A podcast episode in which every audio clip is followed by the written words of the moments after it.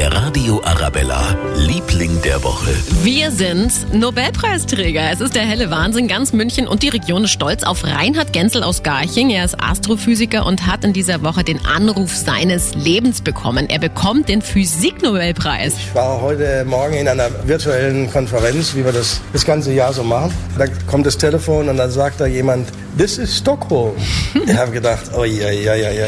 Er konnte es kaum fassen. Herzlichen Glückwunsch auch von uns, Reinhard Genzel aus Garching. Er bekommt den Nobelpreis für die Erforschung schwarzer Löcher. Mhm. Muss gleich mal bei meiner Bank anrufen, hab denen gar nicht erlaubt, dass irgendwelche Forscher mein Konto anschauen.